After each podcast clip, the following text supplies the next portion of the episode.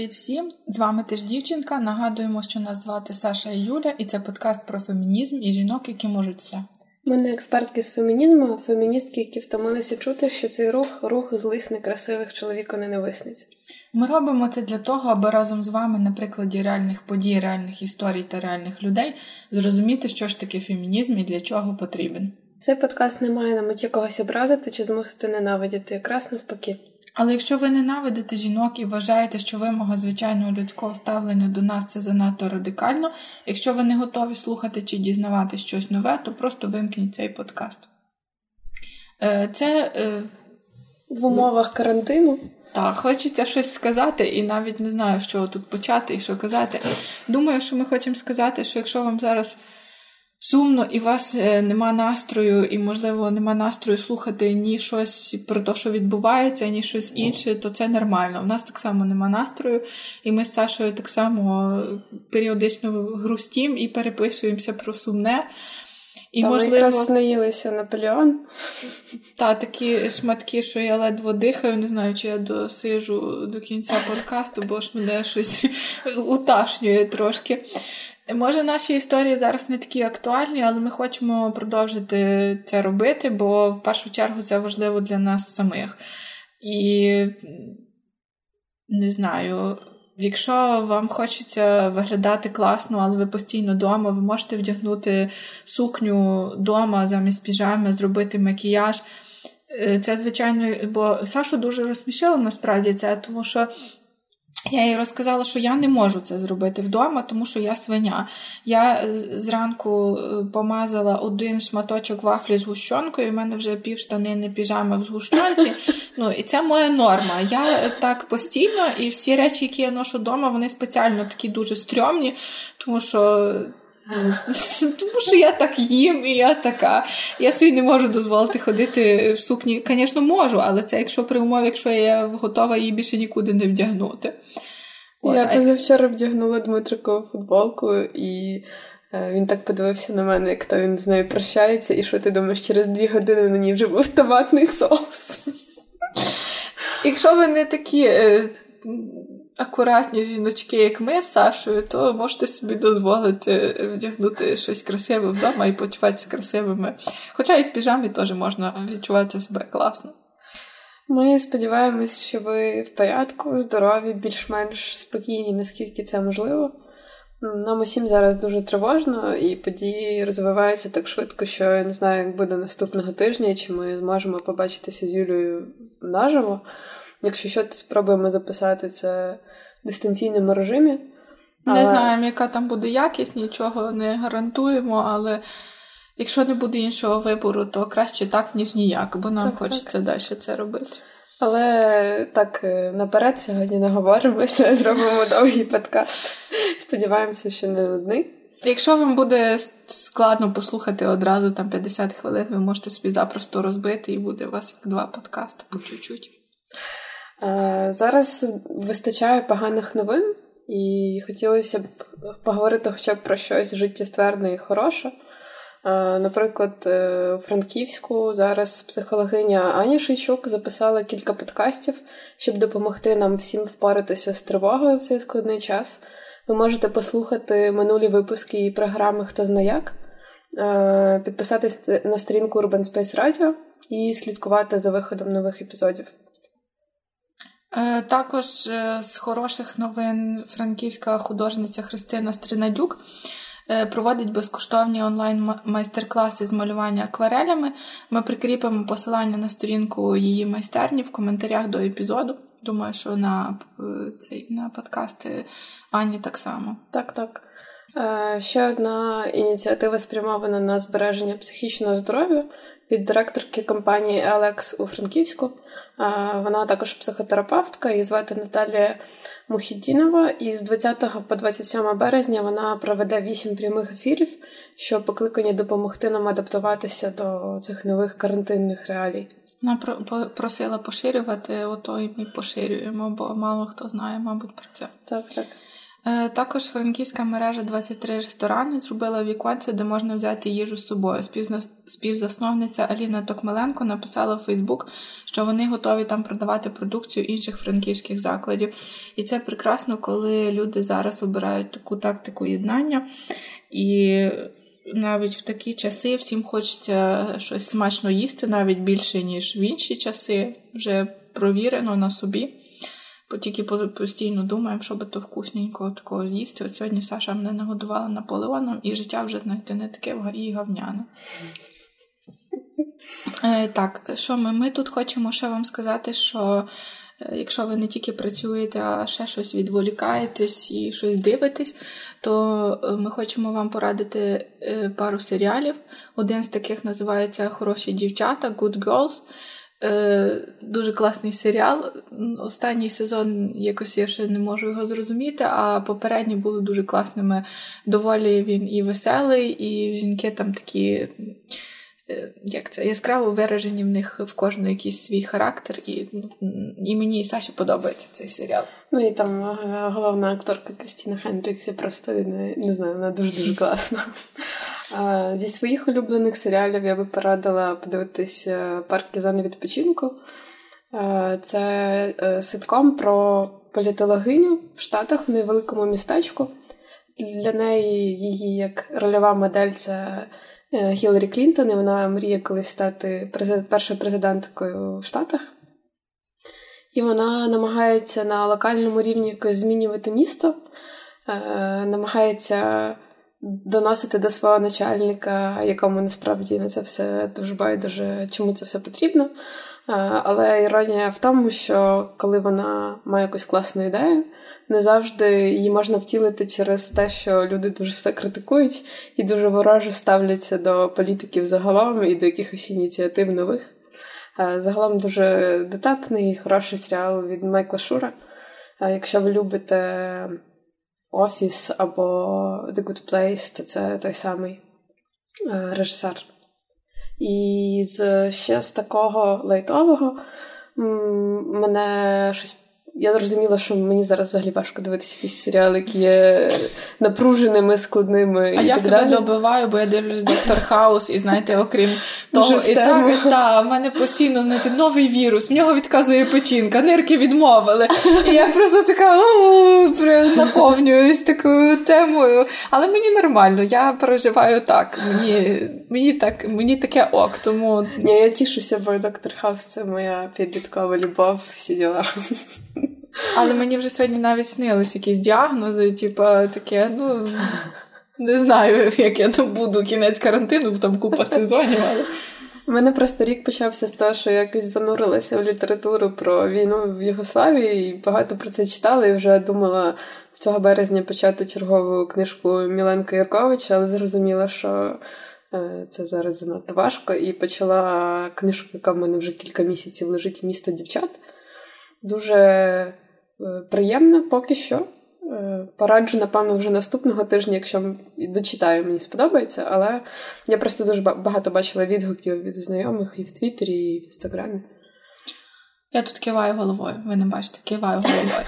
Я е, насправді Саша в нас розумна, а я смішна.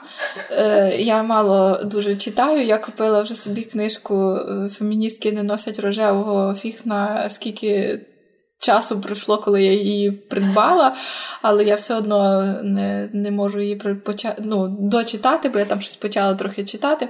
Тому я вам пораджу ще один серіал. Е, Він думаю, що майже всі знають, а якщо навіть ви його і бачили, то зараз саме час е, себе розвантажити, то теорія Великого Вибуху і в тему нашого подкасту, нашої теми. Е, там одна з головних героїнь це акторка Маїм Бялік, правильно я кажу? Uh-huh. Вона і насправді є е, нейробіологинею і має ступень докторки філософії. Насправді вона дуже класна жіночка. Можете підписатись на неї в Твіттері, в інстаграмі. Не знаю, вона має Твіттер? Не знаю. Ну, в інстаграмі вона активно веде сторінку. Вона дуже цікава. Ну і взагалі сам серіал е, це його розбили просто на на меми, на гівки, на на все, що завгодно, тому що він весь от такий, типу, класний, позитивний, і там багато розумних слів. Та і ми зараз радимо ставитися вам до навколишніх людей, особливо які мають якісь ознаки хвороби, так само як Шелдон Купер. Да, можна сказати, що ми зараз маємо е, отримати синдром Шелдона Купера. Так, так. Ми так плавно підійшли до теми сьогоднішнього епізоду. Е, в час, коли майбутнє землі залежить від медиків і науковців, ми вирішили присвятити третій епізод теж дівчинка лікаркам, науковицям та іншим жінкам, які вплинули на розвиток медицини. Першу історію розповість Юля. Е, я насправді Саша мені пропонувала трошки інше розказати. Е, ну, бо я ж кажу, Саша в нас розумна, вона багато всього підго готує. Насправді більшу частину всього готує вона. Неправда. Та правда. Але е, я просто не можу розказати про те, що мене, ну, що я сама не почула і що мене ну, не зачепило. І коли я прочитала про цю штуку, я зрозуміла, що майже кожен на собі її відчув, але ми не знаємо насправді про, бо я перевіряю на своєму чоловіку, він в мене теж, типу, з тих розумних, то він не знав про цю штуку. Так що думаю, що і більшість з вас е, теж не знають. Не тому, що ви не розумні, а просто тому, що не дуже про це десь можна почути. Е, ця штука називається ефект Матильди. Ефект Матильди це сексистське упередження. Зразу кажу, я собі трохи тут взяла з Вікіпедії, але е, потім на інших ресурсах почитала, то в принципі це все правильно. Е, це сексистське упередження щодо визнання досягнень дослідниць, чиїм працям часто приписують авторство їхніх колег-чоловіків. Ефект вперше описала суфражистка та аболіціоністка Матильда Джослін Гейдж. В есе жінка як винахідниця. Як ви розумієте, на її честь і названо на Матильда, ефект Матильди. Привіт, Фібі. Е, термін ефект Матильди 1993 року запропонувала історикиня науки Маргарет Росітер. Е, а зараз е, хочу розказати, які жінки є яскравими прикладами ефекту Матильди. Просто ви собі подумайте, можливо, я не знаю, хто з вас чим займається, але може і з вами якісь відбувались такі штуки, коли, типу, ваші дослідження приписували чоловікам через те, що ти ж дівчинка але не в хорошому розумінні, не в тому, про яке ми розказуємо. Е, почну з менш більш відомої жінки Розалін Франклін. Е, Франклін. Е, насправді, саме завдяки її праці було відкрито ДНК. По суті, одне з найбільших відкриттів останнього століття, але Нобелівську премію за це отримали два інших дослідники.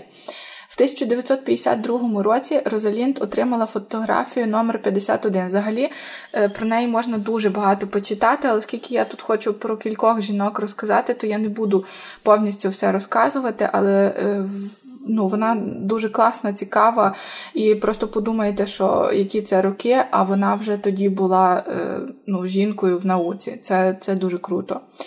Е, так от в 52-му році Розалінд отримала фотографію номер 51 і це саме відоме зображення ДНК.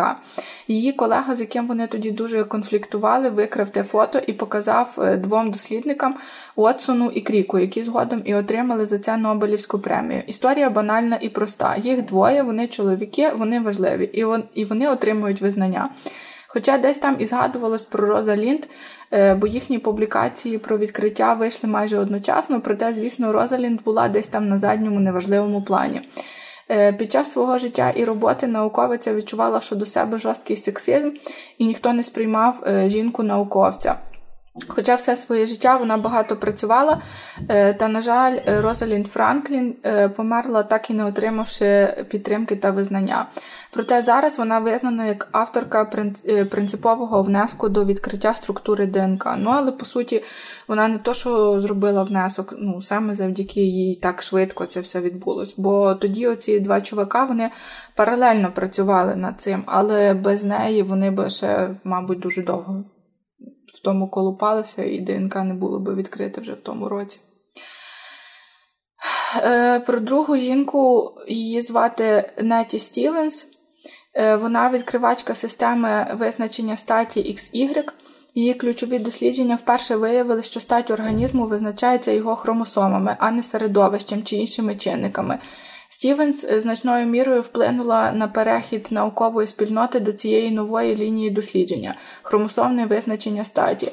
Однак зазвичай її відкриття приписують тогочасному видатному генетикові Томасу Ганту Моргану. Е, попри обширну працю в царині генетики, внеском Стівенс до праці Моргана часто нехтують. Ще одна жінка, яка є яскравим прикладом ефекту Матильди, це Марта Готьє. Е, зараз вона визнана за важливу роль у відкритті хромосомної аномалії, що призводить до синдрому Дауна. Е, але раніше ці відкриття приписувались виключно Жеромові Лежину. Навіть не хочу читати прізвища цих чуваків, бо хочу, щоб ви запам'ятали тільки жінок. Тротула Сел. Салернська, італійська лікарка, авторка робіт. Взагалі про неї дуже всього багато є. Вона, типу, там. Це як е, вона би зараз була е, блогеркою, там, е, як це, яка, знаєте, лікує все, там, знає, як там вправи робити, трави запарювати. Коротше, що, що, щось таке. Але вона ну, вона жила в 12 столітті, то на той час вона була дуже крута. Так от, е, після її смерті всі її роботи приписали і чоловікам, і взагалі е, ворожість до жінок як учительок і цілительок у середньовіччі вела до заперечення самого їх існування. Е, наступною буде Мері Вайтон Калкінгс. Під час навчання у Гарварді відкрила, що подразники, які було поєднано з іншими яскравими подразниками, пригадуються значно легше. Також відкрила, що тривалість е, стикання з певним явищем впливала на швидкість пригадування. Ці відкриття разом з її методом пов'язаних асоціацій згодом використають е, якийсь там чувак Мюллер і якийсь там другий чувак Тіченер, і без жодної згадки про неї. Е, також не можу не згадати про Марію Кюрі. Е, Марія Складовська Кюрі, я думаю, що більшість знають, хто це, але все одно не, не детально. Е, вона єдина з всіх вчених, хто отримав дві Нобелівські премії з двох різних галузей науки. До сих пір вона єдина і вона жінка. Просто прочувствуйте, як круто. Революційні дослідження вченої заклали основу для розуміння фізики та хімії, поклали шлях для розвитку онкології, технологій, медицини і ядерної фізики. Е, але як я дізналася, її не хотіли включати в списки лауреатів, і тільки завдяки допомозі її чоловіка і колеги Марія таки потрапила в той список та отримала те, на що заслуговувала. Марія віддала своє життя дослідженням у прямому значенні, бо захворіла на пластичну анемію, яка була викликана високою радіоактивністю. Як ви знаєте, вона похована в свинцевій чи якій там труні що настільки її тіло випромінює радіацію. Класно, що в неї до тебе був нормальний чоловік. Так, дуже класний. Я Саші скидала фоточку, в неї ще й дуже красива пара. Е, на сам кінець е, хочу вам розказати про Генрієту Лакс. Е, ну, Англійською там як Хенрієта її ім'я звучить, і це має значення. Зараз зрозумієте чого. Вона е, не була науковицею і не отримала Нобелівську премію. Вона була звичайною жінкою, багатодітною мамою. А згадую я про неї, е, щоб наголосити, що усі ми з вами важливі. Кожен з нас. Немає значення, чи працюєте ви над уроками з вашими дітьми, миєте посуд вечорами в ресторані чи робите прорив в науці. Так виглядає, ніби що чиясь робота важливіша. Але ми тримаємо цей світ кожен по-своєму, створюючи ідеальний баланс. Тому мені дуже врізалась в голову історія Генрієти. Е, можливо, ви чули про так звані клітини Хіла. Пишеться як Хела. Але чи знаєте ви, як саме їх отримали? Це людські лабораторні клітини, які взяли з пухлини Генрієти Лакс. Генрієта померла від раку шийки матки в 1951 році. Клітини, які отримали після її смерті, живі і досі, і вони розмножуються, що дає вченим і далі проводити дослідження, оскільки їм потрібні ідентичні клітини. І завдяки смерті Генрієти тепер у вчених є їх безкінечний запас. Усі клітини помирають е, поза організмом, але тільки не клітини хіла. Вчені і досі не можуть пояснити, чому так. І насправді це просто це дуже захопливо. Якщо захочете погуглити, подивитись, бо є дуже прикольне відео зроблене про Генрієту і ці клітини, і це виглядає якось фантастично і нереально. Е, Насправді є велика історія, як, як науковці заробили статки та визнання завдяки клітинам цієї жінки. Е, проте сім'я Генрієти довідалась про це лише в 1970 році. Ну, це було дуже дуже негуманно, але. Тобто через 20 років після її смерті. Так. Ну і в принципі вони, я так розумію, нічого з того і не отримали. Просто дізналися, що угу. так є. Е, Проте, незважаючи на це все, завдяки е, клітинам Хіла вчені змогли протестувати вакцину проти поліомієліту, також дослідити такі захворювання, як кір, ебола, свинка, е, ВІЛ та СНІД. Клітини Хіла стали першими клітинами, яких клонували, і також першими клітинами, котрих відправили в космос. Тобто ці клітини вже навіть літають в космосі, і швидше за все вони там живуть супер добре, тому що є дослідження, що ці клітини можуть рухатися і жити будь-де і там на будь-якій поверхні. Ем, Це якось страшно. Це страшно, але ну, не знаю, і страшно, і, і захопливо одночасно. Е, Також завдяки цим клітинам ми маємо вакцину проти папілома вірусу, який викликає рак. Ти бачила, може в Твіттері якраз переписувались про цю е, вакцину. Типу, це якраз проти оце раку, що е, рак матки, чи так, що так, там, так. то то це завдяки цим клітинам е, винайшли, ну, зрозуміли, що саме цей вірус, оцей папілома вірус може викликати цей рак, і, і завдяки цим клітинам, типу, зробили вакцину. І хочу ще сказати, що якщо ви це слухаєте, е, то ви то ви класні. По-перше, тому що ви не слухаєте. А по-друге, хочу сказати, що кожна з вас важлива, не в залежності від того, чим ви займаєтесь. Чи чи ви науковиця, чи медсестра, чи просто там, не знаю, мама з п'ятьма дітьми, як Генрієта Лакс. Це дуже круто, і просто відчуйте, наприклад, там внесок Марії Кюрі і так само внесок Генрієти Лакс. Чи можна це порівняти? Думаю, що не можна, тому що кожен зробив вклад так, як міг. Круто, дякую тобі. Мені подобається, що ми з тобою не розповідаємо історії. Так, цікавіше слухати. Так, Дуже класно. Ну, насправді, коли готувалися до подкасту, якось настільки багато крутих жінок в цій сфері, що, напевно, думаю, е, навряд чи неможливо вибрати. Так, так, карантин не завершиться ще наступної п'ятниці, тому думаю, що ми.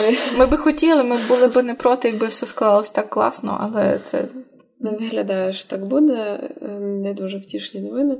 Тому я думаю, що ми, напевно, четвертий епізод теж присвятимо. Поєднаємо, але точно скажемо ще щось.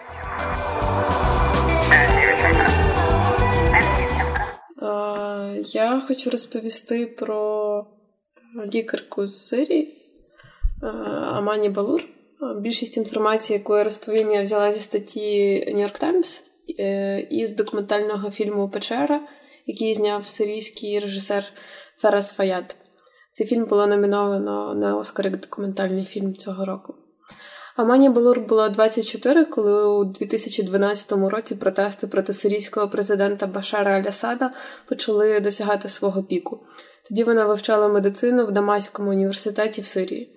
Вона якраз закінчила вивчати загальну практику і хотіла отримати вузькопрофільну освіту, щоб стати педіатриною. Її першим пацієнтом став 12-річний хлопчик, якому влучили пострілом в голову. Урядові війська атакували демонстрацію, а він був поряд. Його батьки боялися звертатися до лікарні е, через загрозу арешту, тому звернулися до сусідки, якою була Балур. Е, але вона нічого не встигла зробити, тому що хлопець вже був мертвий. Усе, про що Амані мріяла, це бути лікаркою і мати клініку в майбутньому. Е, вона почала волонтерити в лікарні у східній Гуті е, оплатом повстанців е, сільській місцевості поряд зі столицею Сирії Дамаском. Тобто ця територія була як підконтрольна тим, хто повстав проти президента. Тоді лікарня була в процесі будівництва, але її закинули, коли урядові війська взяли Гуту в облогу.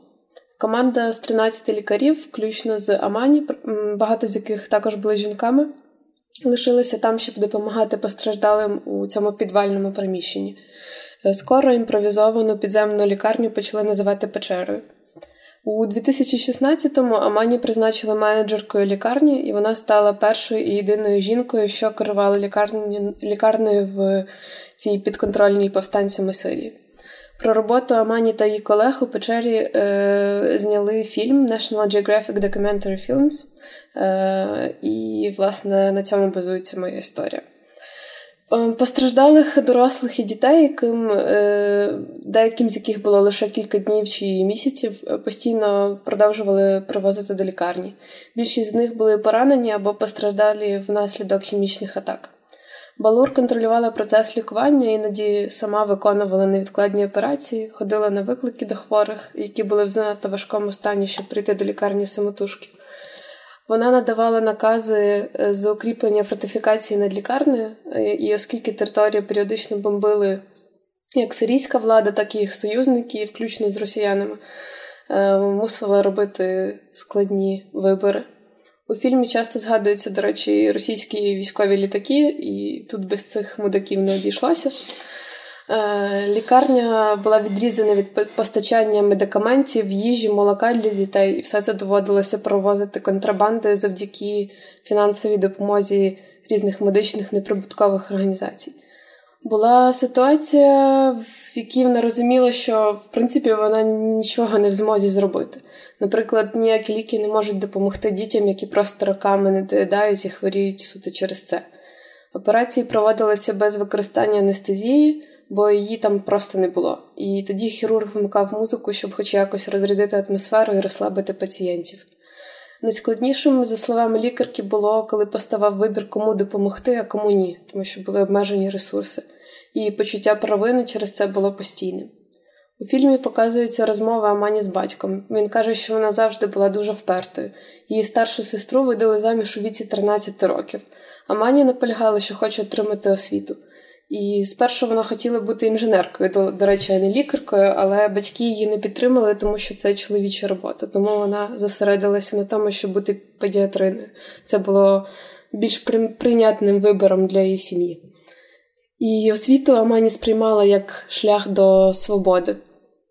Попри те, що вона чудово виконувала свою роботу і добровільно залишалася у гуті, щоб допомагати постраждалим внаслідок війни, вона все одно постійно стикалася з глибоко вкоріненим у цій країні сексизмом, консервативністю і неприйняттям свободи жінок.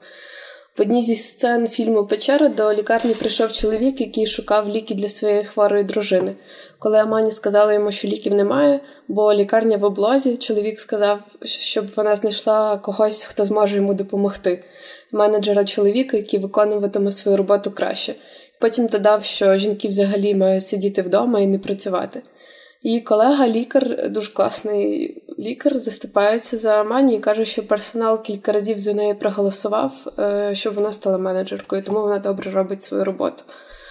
А в іншій сцені Амані пропонує роботу в лікарні жінці, в якої діти не мають що їсти. Е, але та відповідає, що навіть якби хотіли, то не могла б, тому що чоловіки такого не схвалюють. Жінка не має працювати. Е, вона має сидіти вдома і дивитися за сім'єю, яка вмирає з голоду. Амані обурюється і каже, що релігія це лише інструмент для чоловіків тут, е, і що вони беруть з неї те, що їм подобається, і ігнорують те, що не подобається. Якщо ви не знали, то у Сирії з 63 по 2011 рік весь час був е, надзвичайний стан, який ввели для того, щоб обмежувати конституційні права е, населення. І з 70-го року по 2000-й е, президентом Сирії був Хафес Аль-Асад. Потім е, у 2000 році його замінив син Башар Аль-Асад. І в 2011 році почалася громадянська війна в Сирії, е, до якої долучилися інші країни, як от Росія. І вони постійно здійснювали хімічні атаки. Одна з найжорсткіших хімічних атак була в 2013 році, це теж висвітлюється у фільмі. За весь час е, з 2011 року до зараз загинуло там є різні підрахунки: 400 тисяч і 500 тисяч людей, і близько 500 мільйонів е, людей втікало з Сирії, тобто десь 5 мільйонів біженців. Е, облога Гута, яка описується, показується в фільмі, була класифікована як військовий злочин проти людства. Під час зйомок фільму чотири лікарі загинули, і коли у 2018 році війська Асада з підтримкою російської армії посилили атаки на Гуту, е, мешканцям території дали вибір або виїхати на автобусах, або лишитися і померти. Амані та команда лікарів прийняли рішення виїхати спершу в північну частину Сирії, а потім вже у Туреччину. Поки лікарка була в Сирії, вона спілкувалася з чоловіком, і в Туреччині вони нарешті зустрілися, а через місяць одружилися. Зараз вони в процесі отримання притулку в Канаді. У січні 2020 року Амані Балур отримала премію імені Рауля Воленберга. Її було створено, щоб увічнити гуманістичні ідеали і ненасильницьку мужність. У фільмі мене зачепили якісь такі дуже людські деталі, е, коли, наприклад, лікар-хірург плакав, бо знав, що нічого не може зробити, або коли він вмикав класичну музику під час операції, або коли на день народження Амані її колеги десь дістали попкорн і надули кульки з лікарських рукавичок. Коли лікарки обговорювали, наприклад, що вони будуть робити, коли війна закінчиться, або коли вони звідти вийдуть. А Мані сказала, що хоче нові зуби і підтягнути щоки, і фарбувати вії. Тобто навіть в ці... Прості жінки, прості так, бажання так. простих жінок. При всьому цьому траші, в якому вони були щодня, Здається, 6 що років. При такому навіть ще більше хочеться цього всього, хочеться якось цього простого, нормального життя, як це так, там на 8 березня бажають. Простого жіночого щастя. Хочеться вилізти з окопа і нафарбувати вії. Так. Е, вони якось все одно знаходили час і мріяти, і радіти іноді якимось дрібницям, е, робити щось хороше одне для одного. Але Амані говорить, що в ході цієї війни вона забула про важливі речі. Хочеться вірити, що в Канаді вона їх віднайде разом з чоловіком, що в них буде життя з якогось чистого листа. Але навряд чи це можна забути. Ем, я знайшла її в Твіттері, е, звичайно. І в неї в Твіттері в біо написано I believe in humanity and women's power. Я вірю в людство і силу жінок. Сподіваюся, що вона завжди буде вірити в це. Але я просто думаю, блін, ти живеш у постійно, у постійних військових діях, ти проводиш операції, піклуєшся про дітей, коли над лікарнею постійно чуєш літаки військові і бомби падають, ти не знаєш, скільки ти ще проживеш. І приходить якийсь чоловік і каже: знайди мені менеджера, який буде виконувати свою роботу нормально, а не ти жінка тут сидиш. Розумієш, це для нас зараз якісь, напевно, за межею щось розуміння, як таке може бути. А для них це, певно, буденність. Вони там постійно відчувають оце. Ну, ми там щось там кажемо, що сексизм, всі діла. А в них там не то, що сексизм, в них там, я навіть не знаю, яким це словом назвати. І просто я дивуюся, як такі, от як ця жінка, як Амані, як вони як вони просто там наважуються на таке, щоб mm-hmm. щось робити. Бо вони ж ну, вони мусять бути готові, вони ж знають, що їх постійно будуть казати, ти жінка, ти там ти не маєш бути тут, ти не маєш робити.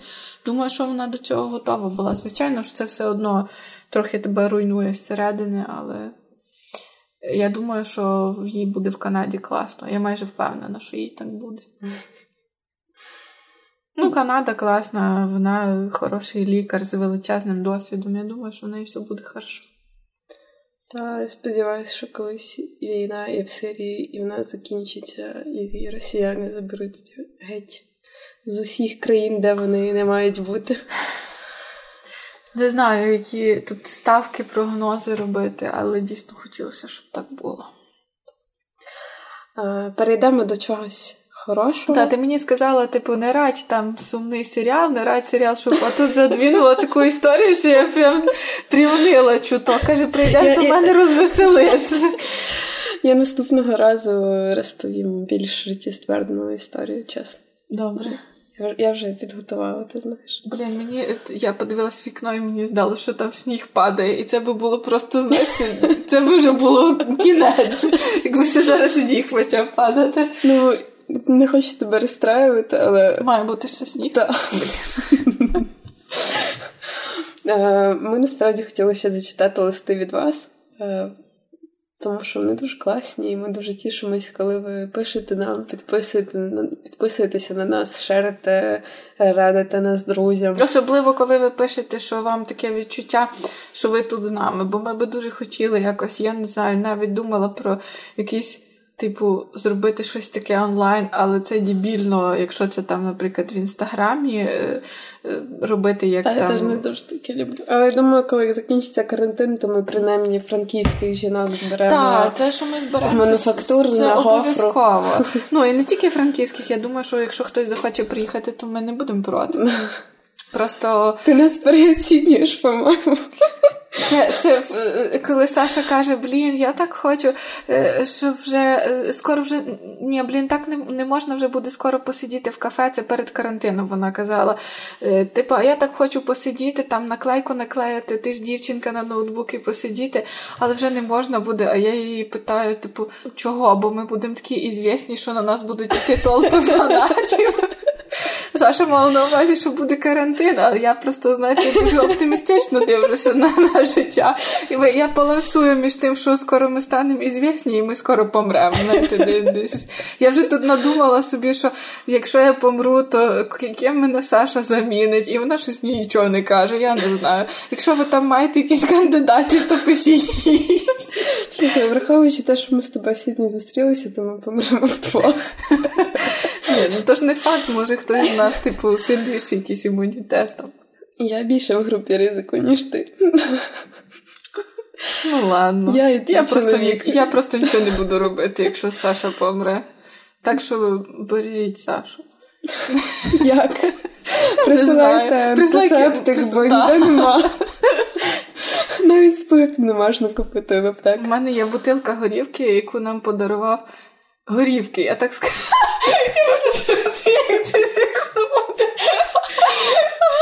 Я так сказала, що зразу видно, звідки я.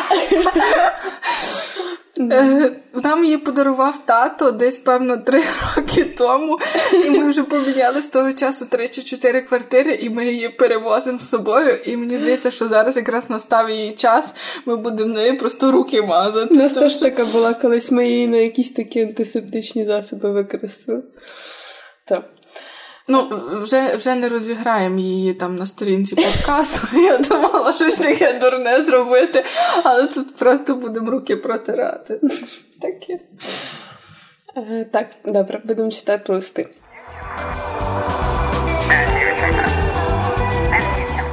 Перший лист е, це взагалі перший лист, який нам прийшов на пошту. Він короткий, але дуже про хороше. Е, дякую Аліна, яка надіслала нам його. Привіт. Аліна зараз, е, до речі, Аліна лікар, і Аліна так. зараз е, працює, поки ми всі сидимо вдома. Надіюсь, що сидимо. Так, Дякуємо так. тобі, Аліна. Дякуємо. Аліна має маленького сина, і ми сподіваємось, що все буде добре. Тримаємо кулики, щоб все закінчилось якомога швидше. І якщо ти не слухаєш, то бажаємо тобі сил, витримки і здоров'я у всьому цьому. Так от лист. Привіт! Я хочу розповісти історію про свою вчительку. Я вважаю її істинно крутою жінкою. Їй 53, вона шикарно виглядає і має купу енергії. Менше ніж за рік вона написала кандидатську дисертацію з педагогіки і захистила її. Зараз не лише вчителює в школі, а й проводить майстер-класи для вчителів. Її підопічні, як я колись щороку приймають участь у всеукраїнських конкурсах. Але це все дрібниці в порівнянні з тим, яка вона крута людина. Хоч я закінчила школу сім років тому, ми досі ходимо на каву, а часом і на вино. Вітаємо один одного з днем народження і можемо обговорити все, навіть секс і чоловіків. Вона називає мене своєю подругою, і це реально рідкісний випадок такої дружби між шкільним вчителем і ученицею. Я дуже вдячна їй за вклад у моє виховання і вважаю її своєю наставницею. Дуже класно.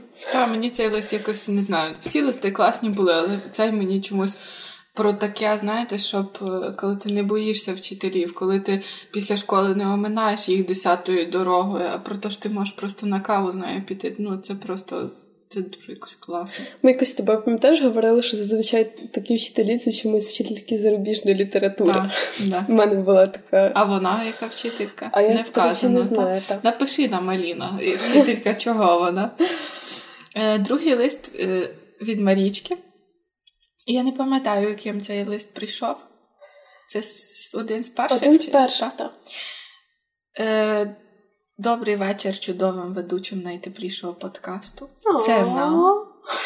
Е, Певно, мені дуже пощастило, але останнім часом мене оточує неймовірна кількість прекрасних жінок, е, з яких хочеться брати приклад. Вони просто надихають самим своїм існуванням.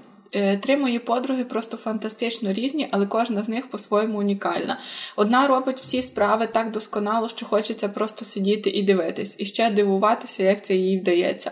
Має неймовірне почуття гумору та варить найсмачніший в світі борщ. Серйозно, я перевіряла. І здатна організувати поїздку з нічого.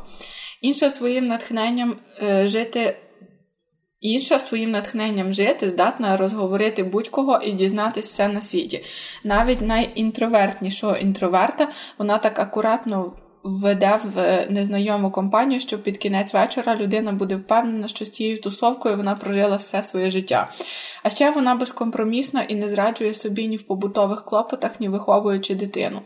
Ще одна чудесна жінка неймовірно жонглює справами та заняттями, встигає все і всюди, і надихає на звершення. В неї тон- тонкий смак до їжі, кіно, музики, суконь та спідниць.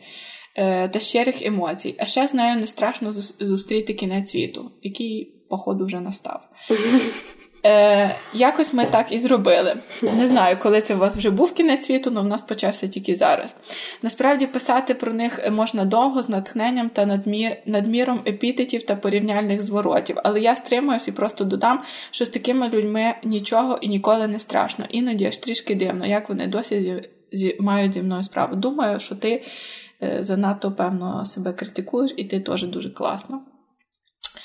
Так, так, класно, я перевіряла вживу, до речі. Я щось не можу згадати, хто це. Це з твіттера, я тобі потім покажу. No. Е, Насправді такі історії прості про про буденне навіть.